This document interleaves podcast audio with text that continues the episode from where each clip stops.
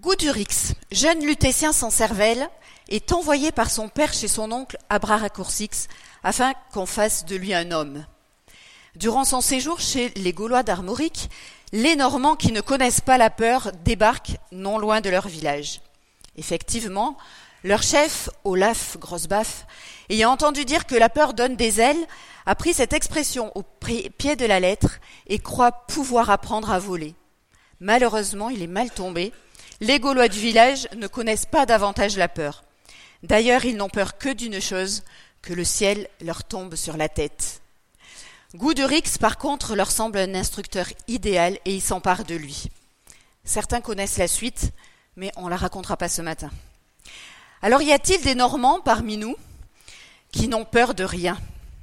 Ou avons-nous parfois souvent la peur au ventre, ou la peur qui colle à la peau, ou les chocottes, ou les jetons, ou le trouillomètre à zéro, suivant les situations qu'on traverse alors revenons un peu sur, euh, Terre dans notre réalité.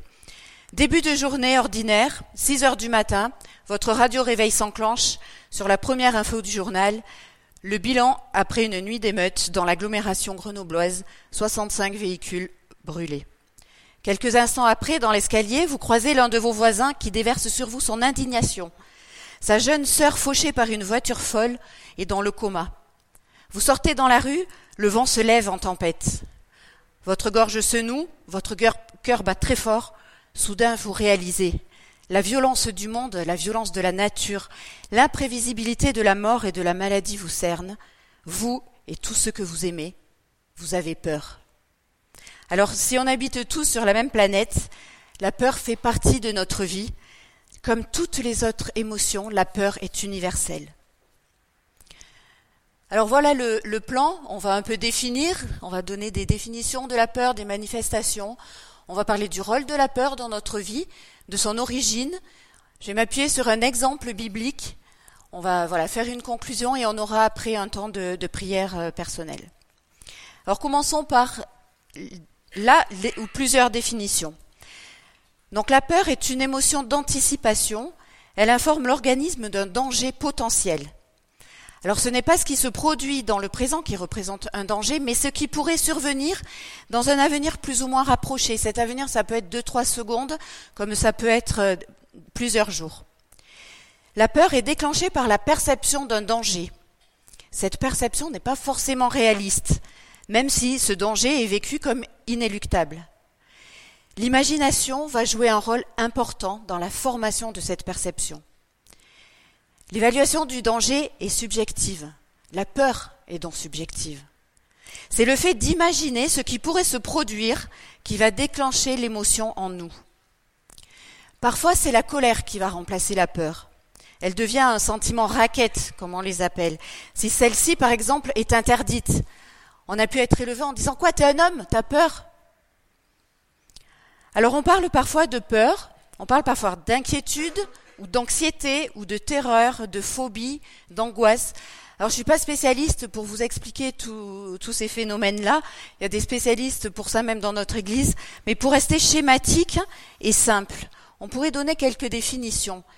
Donc, l'inquiétude consiste à imaginer, à extrapoler à partir du présent une situation plus ou moins désagréable et à se faire du souci à son sujet.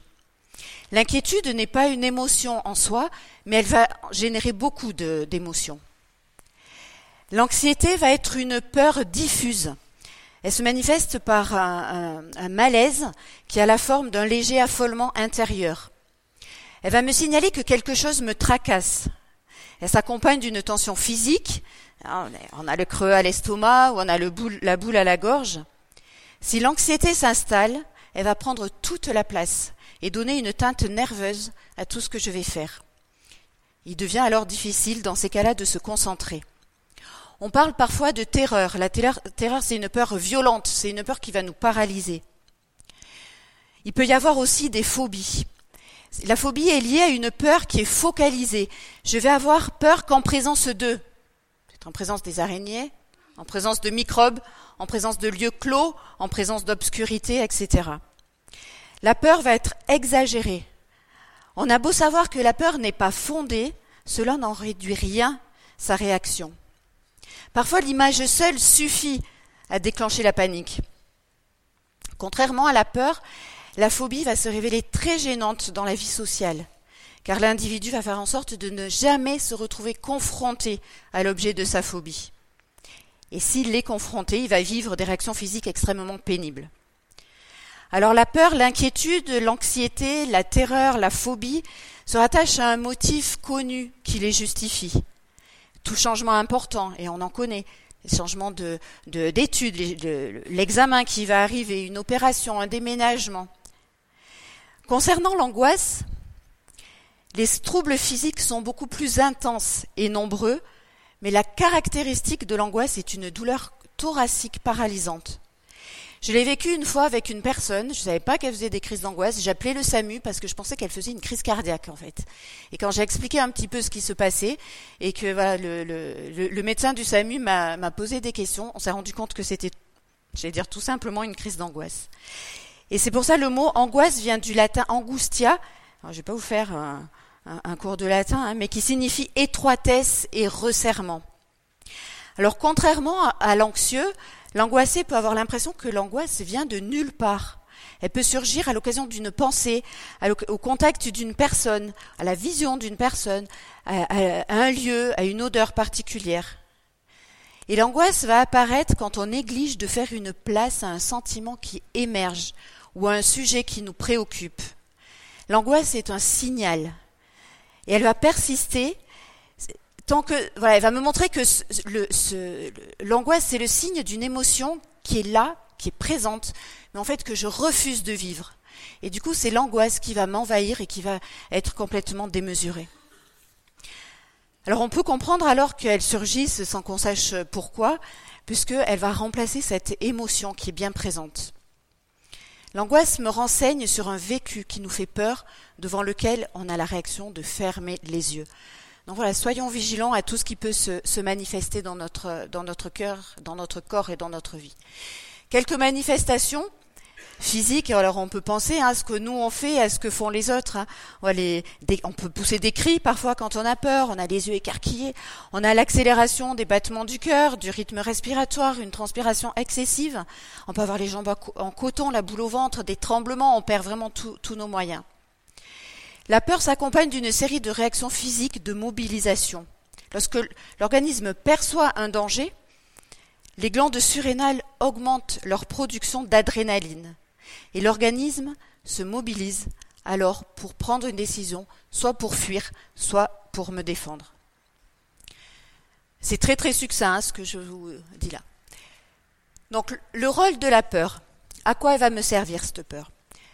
La peur est un avertisseur elle va m'avertir d'une présence possible d'un danger. Et l'information qu'elle me fournit va me permettre de prendre des mesures pour nous protéger.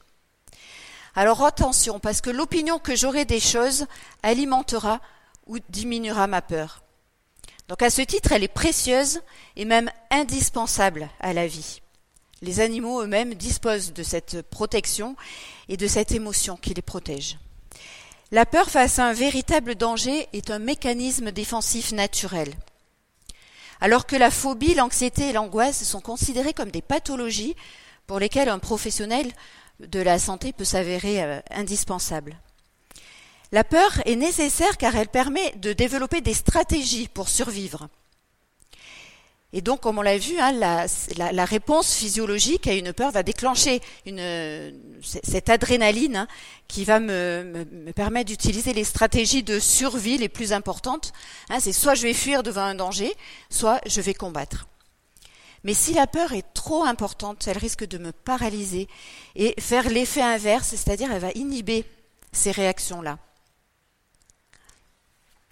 Donc la peur a un rôle aussi de protection.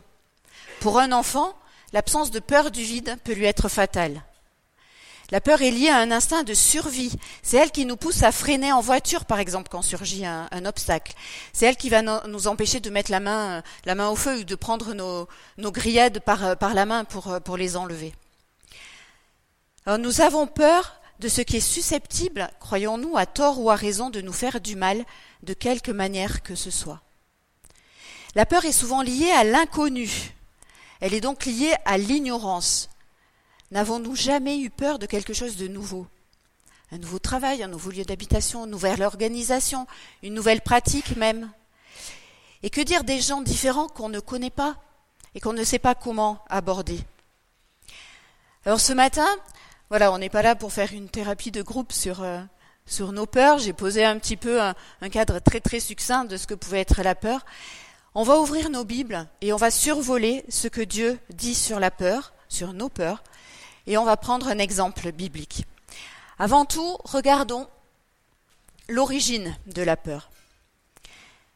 La peur, comme nous dit la Bible, a pris naissance dans le cœur d'Adam et Ève. C'est dans le jardin d'Éden qu'elle est apparue pour la première fois, poussant nos premiers parents à se cacher. C'est le résultat de leur désobéissance. L'Éternel Dieu appela l'homme et lui dit Où es-tu? La réponse de l'homme à l'appel du Créateur J'ai entendu ta voix et j'ai pris peur, nous dit Genèse 3, verset 10. La peur d'Adam est l'indicateur de sa désobéissance. Alors que l'homme vivait en paix et en sécurité dans le jardin, jusqu'au jour où le péché a fait son apparition. En s'éloignant de son Créateur par la désobéissance, l'homme a ressenti un sentiment nouveau et étrange qu'il a défini comme la peur. Donc nous avons donc reçu cette peur en héritage et depuis elle s'est renforcée, devenant omniprésente dans tous les domaines de notre vie. Alors on pourrait en citer certains, certaines. Donc on peut avoir peur de Dieu, on peut avoir peur de l'avenir, de notre santé, de la vieillesse, du travail, on peut avoir peur de la solitude, on peut avoir peur d'être abandonné, peur parfois de lâcher prise, peur de ne pas être à la hauteur de ce qu'on me demande, peur du rejet, peur du regard des autres, peur de ce que les gens pensent de nous, peur de l'échec, peur de dire quelque chose ou prendre la parole, peur de la confrontation, peur du conflit. Or ce genre de peur m'informe sur l'appréciation que j'ai de moi-même, l'appréciation de mon travail, l'appréciation de mes capacités. Je me sens pas à, à la hauteur de ce que je me propose. En fait, cette peur, elle est liée à un manque d'amour. Elle est liée un manque d'estime de moi-même. On peut avoir d'autres peurs, hein, la peur de la persécution quand on a des enfants, la peur qu'il leur arrive quelque chose. On pense aux enlèvements, aux, agressions, aux accidents, la peur de la maladie.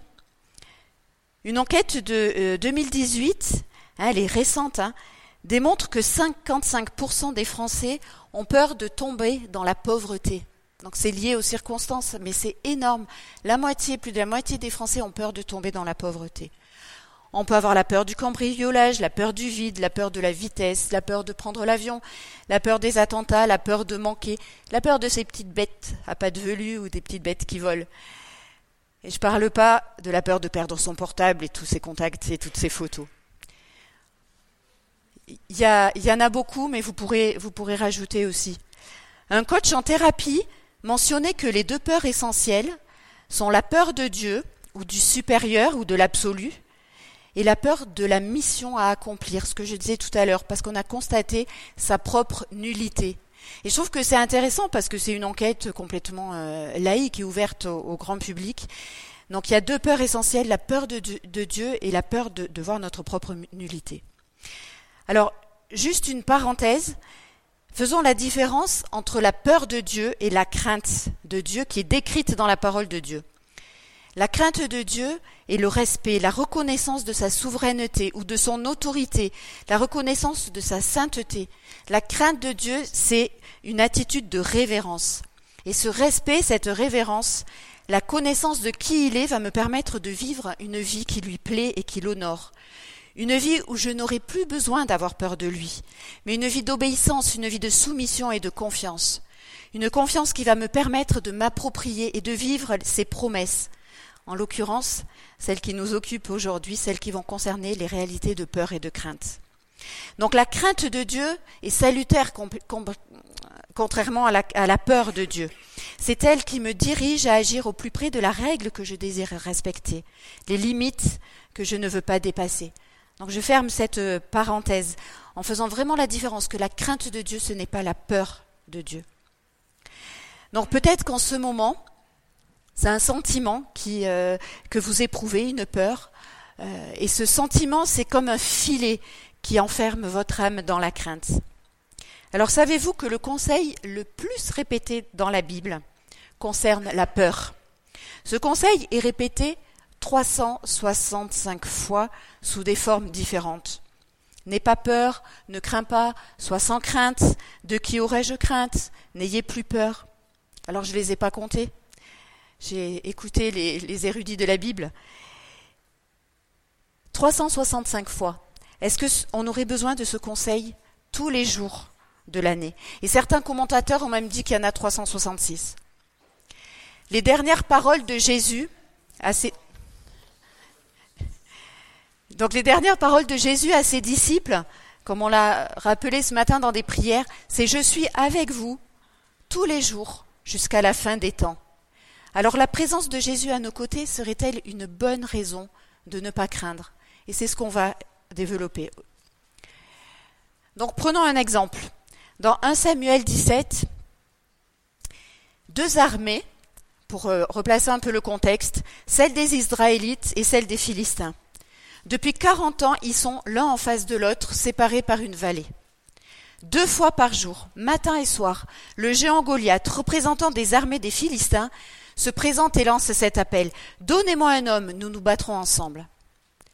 Le verset 24 de ce chapitre nous donne un détail intéressant.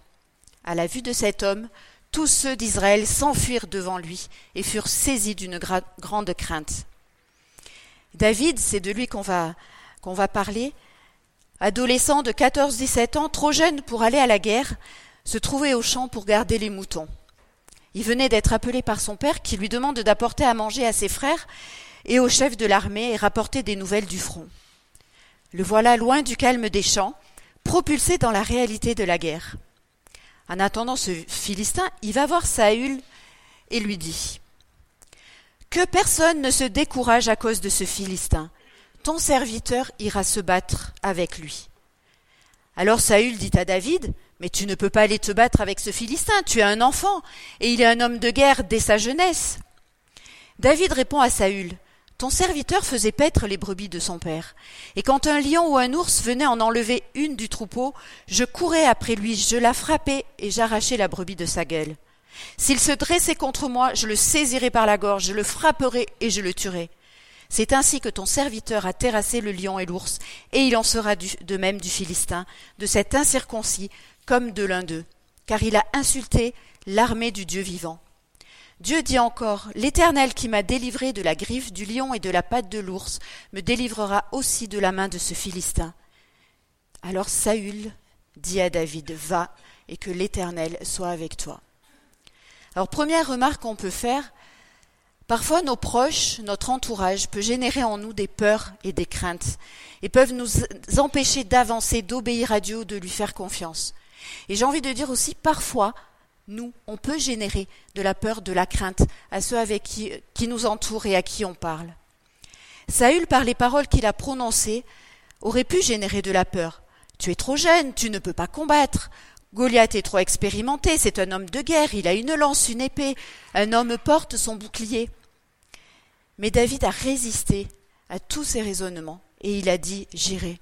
Et on comprendra après pourquoi. Pas un soupçon de peur, pas un soupçon de crainte.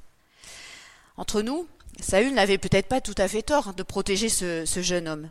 Humainement parlant, la situation était risquée, elle était même perdue d'avance. Alors devant des situations comme ça, à risque. Comment réagissons-nous? Une deuxième remarque peut dire que nous aussi, dans nos vies, on est confrontés à des géants. Nos proches, ceux que l'on aime sont confrontés à des géants. Notre Église est confrontée en ce moment aussi à des géants. Alors que voyons-nous en premier? Les obstacles, les difficultés, ou bien notre Dieu Tout-Puissant? David, lui, ne voyait que sa délivrance, que la délivrance de Dieu. Quel exemple? Le Philistin s'approche peu à peu de David, et l'homme qui portait son bouclier marchait devant lui. Le Philistin regarda, et lorsqu'il aperçut David, il le méprisa, ne voyant en lui qu'un enfant, blond et de belle figure. Le Philistin dit à David, Suis un chien pour que tu viennes à moi avec des bâtons Et après l'avoir maudit par ses dieux, il ajoute, Viens vers moi et je te donnerai ta chair aux oiseaux du ciel et aux bêtes des champs. David avec assurance dit aux Philistins, Tu marches contre moi avec l'épée, la lance et le javelot. Et moi, je marche contre toi au nom de l'Éternel des armées, du Dieu de l'armée d'Israël que tu as insulté. Aujourd'hui, l'Éternel te livrera entre mes mains. Je t'abattrai et je te couperai la tête. Aujourd'hui, je donnerai les cadavres du camp des Philistins aux oiseaux du ciel et aux habitants de la terre. Et toute la terre saura qu'Israël a un Dieu. Et toute cette multitude saura que ce n'est ni par l'épée ni par la lance que l'Éternel sauve, car la victoire appartient à l'Éternel et il vous livre entre nos mains. Alors il faut bien admettre que Goliath n'était pas un homme ordinaire. C'était un phénomène de la nature, il mesurait plus de trois mètres, et il arrivait avec un bruit de ferraille, terrifiant comme situation. Mais pourquoi David, du haut de son adolescence, n'avait pas peur? Alors oui, quand on est jeune, on se croit tout puissant. On croit que rien ne peut nous arriver, on gère les situations. Les frères de David lui reprochaient même son orgueil et la malice de son cœur. Mais en réalité, David n'était rien de tout cela. Son père Jessé était un homme de foi qui figure parmi les ancêtres de Jésus. Ruth, son arrière-grand-mère, était une femme fidèle qui a su aussi transmettre l'exemple de la fidélité de Dieu. David a eu des modèles et il connaissait Dieu à travers eux, de ce qu'il avait pu peut-être pas voir de sa, de, grand-mère, je ne sais même pas s'il vivait du temps de sa grand-mère, bon bref, mais soit il l'a, il l'a vu de l'exemple de son, de son vécu, soit il l'a entendu, parce qu'il avait entendu ce que Dieu et l'Éternel avaient fait pour lui. Bien que jeune, David avait déjà expérimenté aussi la main de Dieu et sa puissance sur sa vie. Rappelons-nous l'épisode de l'ours et du lion. Dans ces moments difficiles, David n'a pas compté sur ses propres forces. Il a crié à l'Éternel, il a reconnu l'aide de l'Éternel. Par ses expériences, David avait compris que Dieu agissait sur sa vie. Il avait compris qu'il répondait à ses prières.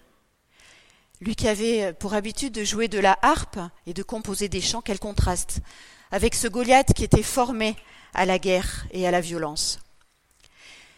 David avait une connaissance du Dieu, et cette connaissance était juste, elle était saine, et c'était une connaissance pratique. Il n'avait pas besoin de cuirasse de guerre. Il se rappelle ce que Dieu avait fait pour lui. Quand je suis allé contre le lion et l'ours, j'y suis allé avec les mains nues et Dieu m'a donné la victoire. Il me donnera aussi la victoire sur ce Philistin. Il en avait cette assurance. Mais quelle audace avait ce David? Ou quelle folie, peut-être diront certains. Alors oui, à nos yeux, on peut dire que c'est de la folie. Mais la folie, selon Dieu, ne s'appellerait-elle pas de la foi? David n'a jamais voulu prétendre abattre ce géant avec ses propres forces, mais au nom de l'Éternel des armées qu'il connaissait et dont il reconnaissait sa puissance. Il voulait montrer la gloire de Dieu. Toute la terre saura que Israël a un Dieu et que ce n'est ni par l'épée ni par la lance que Dieu sauve.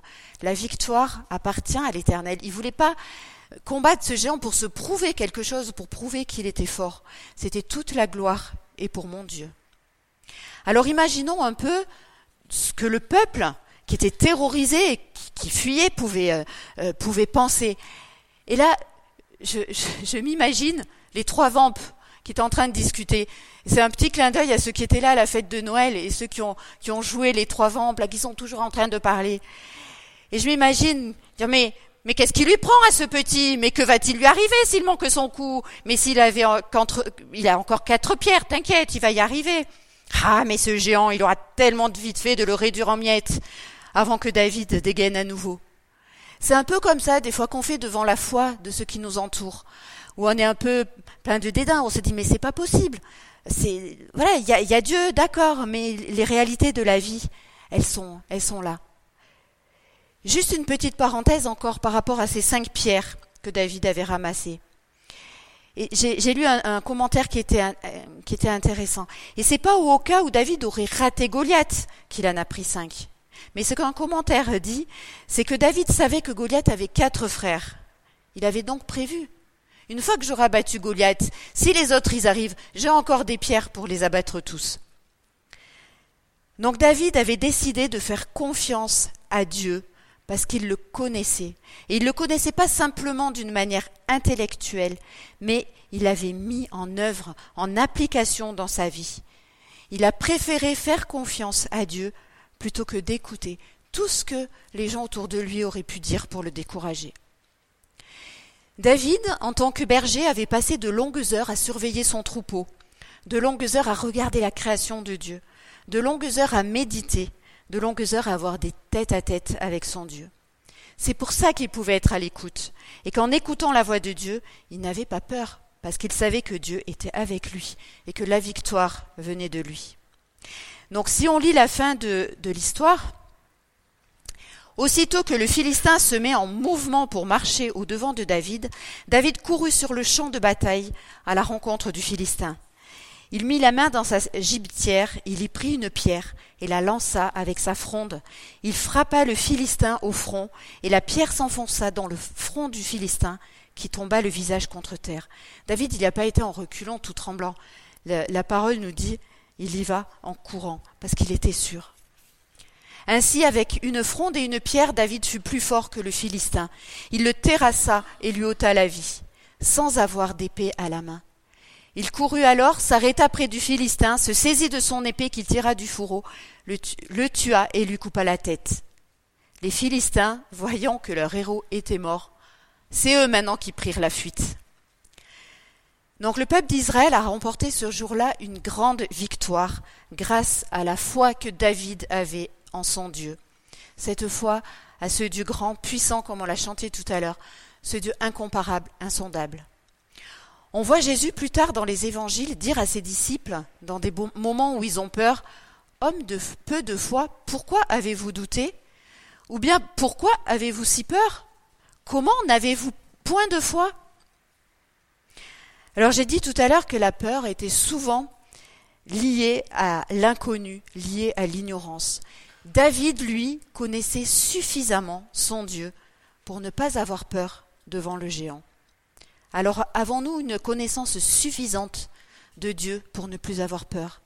Et mettre en pratique ces paroles de Jésus, soyez sans crainte, n'aie pas peur.